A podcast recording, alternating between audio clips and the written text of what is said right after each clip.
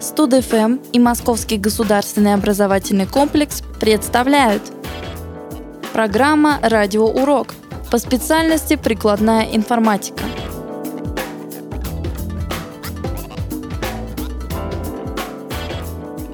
Третье поколение. Интегральные схемы.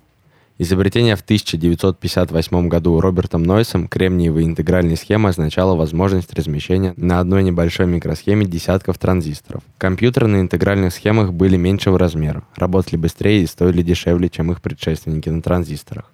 К 1964 году компания IBM лидировала на компьютерном рынке, но существовала одна большая проблема. Компьютеры 7094 и 1401, которые она выпускала, были несовместимы друг с другом.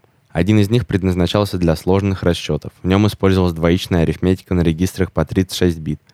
Во втором применялась десятичная система счисления и слова разной длины. У многих покупателей были оба этих компьютера, и им не нравилось, что они совершенно несовместимы. Когда пришло время заменить эти две серии компьютеров, компания IBM сделала решительный шаг. Она выпустила линейку транзисторных компьютеров System 360, которые были предназначены как для научных, так и для коммерческих расчетов. Линейка System 360 имела много нововведений. Это было целое семейство компьютеров для работы с одним языком — ассемблером. Каждая новая модель была больше по возможностям, чем предыдущая. Компания смогла заменить 1401 на 360, модель 30, а 7094 на 360, модель 75, Модель 75 была больше по размеру, работала быстрее и стоила дороже, но программы, написанные для одной из них, могли использоваться в другой. На практике программы, написанные для маленькой модели, выполнялись большой моделью без особых затруднений. Но в случае переноса программного обеспечения с большой машины на маленькую могло не хватить памяти. И все же создание такой линейки компьютеров было большим достижением.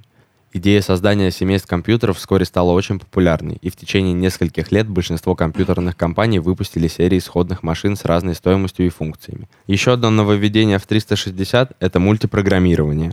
В памяти компьютера могло находиться одновременно несколько программ, и пока одна программа ждала, когда закончится процесс ввода-вывода, другая выполнялась. В результате ресурсы процессора расходовались более рационально. Компьютер 360 был первой машиной, которая могла полностью эмулировать работу других компьютеров. Маленькие модели могли эмулировать 1401, а большие 7094. Поэтому программисты могли оставлять свои старые программы без изменений и использовать их в работе с 360 компьютером. Некоторые модели данного компьютера выполняли программы, написанные для 1401 компьютера, гораздо быстрее, чем сам этот компьютер, поэтому стала бессмысленной переделка программ. Компьютеры серии 360 могли эмулировать работу других компьютеров, потому что создавались с использованием микропрограммирования. Нужно было написать всего лишь три микропрограммы, одну для системы команд 360, другую для системы команд 1401, третью для системы команд 7094. Требование гибкости стало одной из главных причин применения микропрограммирования. Компьютеру 360 удалось разрешить дилемму между двоичной и десятичной системой счислениями. У этого компьютера было 16 регистров, по 32 бит для бинарной арифметики но память состояла из байтов, как у его предшественника. В 360-м использовались такие же команды для перемещения записей разного размера из одной части программы в другую, как и в 1401. Объем памяти у 360 составал 2 в 24 байт, 16 мегабайт. В те времена такой объем памяти казался огромным. Линейка 360 позднее сменилась линейкой 370, затем 4300, 3080, 3090. У всех этих компьютеров была сходная архитектура. В середине 80-х годов 16 мегабайт памяти стало недостаточно, и компании IBM пришлось частично отказаться от совместимости, чтобы перейти на 32-разрядную адресацию, необходимую для памяти объемом в 2 в 32 степени байт.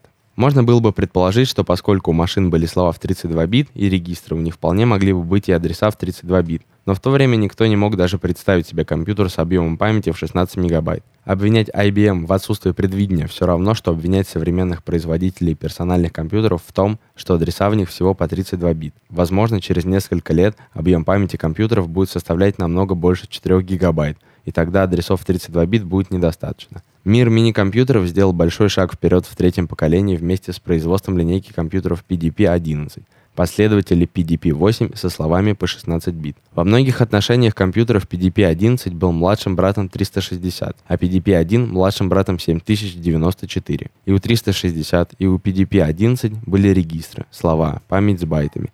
И в обеих линейках компьютеры имели разную стоимость и разные функции. PDP-1 широко использовался, особенно в университетах, и компания DEC продолжала лидировать среди производителей мини-компьютеров.